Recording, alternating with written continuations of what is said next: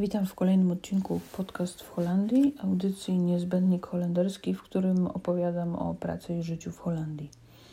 Dziś opowiem o tym, czym jest emigracja, ale nie taka emigracja, o której zawsze mówimy, tylko emigracja dla Twojej psychiki. Będę mówić o emigracji, czyli o takim już y, dłuższym pobycie w Holandii, niekoniecznie na stałe, bo to nie musi tak być, ale na pewno powiedzmy jakiś rok czy dwa. Czyli wyjazd na dłuższy czas z zamiarem zostania na właśnie jakiś dłuższy czas.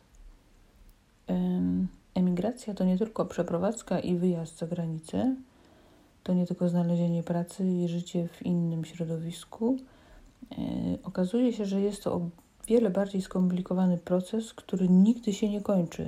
Migracja zawsze trwa w nas i jak się okazuje, ma ogromny wpływ na osobę, która wyemigrowała. O tym się rzadko kiedy myśli, yy, a szkoda, bo jest to coś, co wymaga od nas wiele energii i wiele zapału, tak naprawdę, i samozaparcia.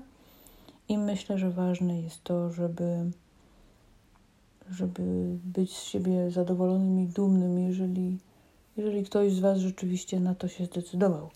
Bo wcale nie jest to taka prosta sprawa dobrze, jeśli zdasz sobie sprawę z tego, jak, to, jak trudnym procesem jest właśnie przystosowanie się do środowiska. Ja mówię tutaj o Holandii, bo mówimy o Holandii, natomiast to może być też o środowisku w Anglii, w Niemczech, w Szwecji, w Szwajcarii, w Austrii, w różnych miejscach. Dobrze jest właśnie, żeby e, zdać sobie sprawę z tego, że to wcale nie jest taki prosty proces. W zasadzie nieważne w jakim kraju, Chodzi o to, że jest za granicą i na jakiś czas.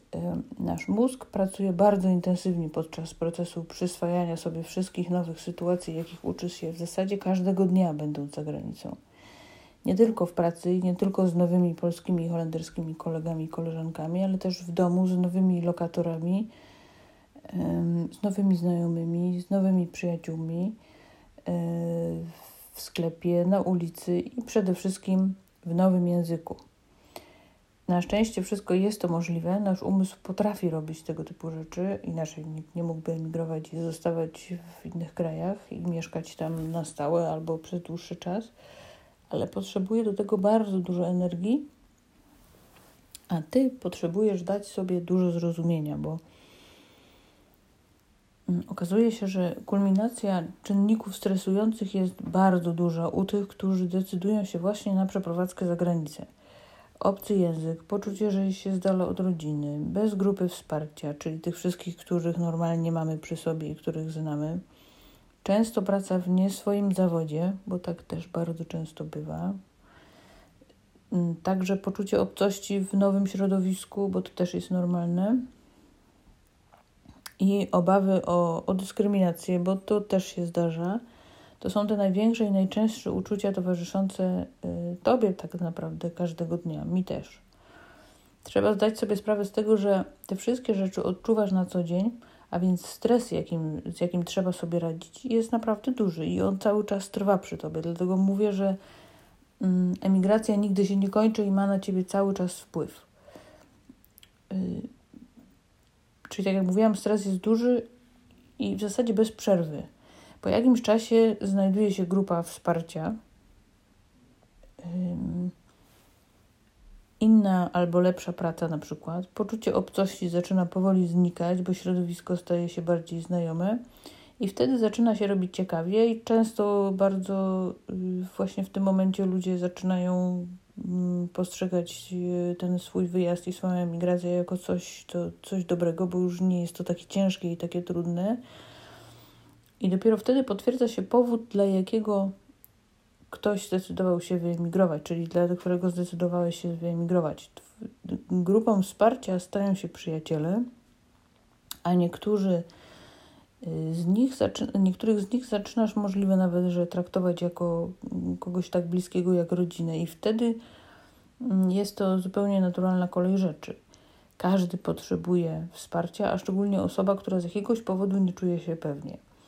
mm, taką sytuacją jest właśnie emigracja. To właśnie ta niepewność, czy dobrze robię, czy tak to powinno być, czy dobrze zrozumiałem i tak dalej. Poczucie niepewności, y, którego możliwe wcale podobnie nie widać, bo nie chcesz tego po sobie dawać, y, dawać znać, zresztą nie, mus, nie, nie trzeba, może powodować niską samoocenę i podczas tego właśnie, gdy powinniśmy być z siebie dumni w takich momentach i, i ze swoich osiągnięć, to właśnie jest na odwrót.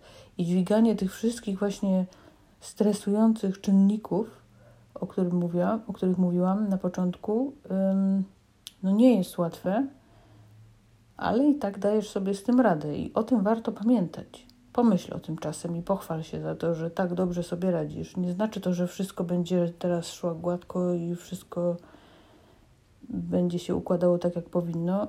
Niekoniecznie, ale i to jest normalne. Na zasadzie prób i błędów każdego dnia, następnego dnia, próbuj na nowo, czasem dochodząc do nowych wniosków, czasem wybierając inne rozwiązania, bo właśnie wtedy dopiero można się rozwijać i, i wtedy właśnie osiąga się nowe cele. I bądź świadom tego, jak ciężko pracujesz, nie tylko w pracy, ale właśnie w swojej głowie i dochodzisz do swoich celów w warunkach, które wcale nie są łatwe.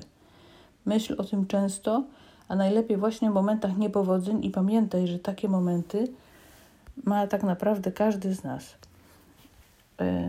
To by było na tyle w tej krótkiej audycji. Dziękuję za kolejną wspólną audycję. Pozdrawiam wszystkich y, słuchających i do następnego razu.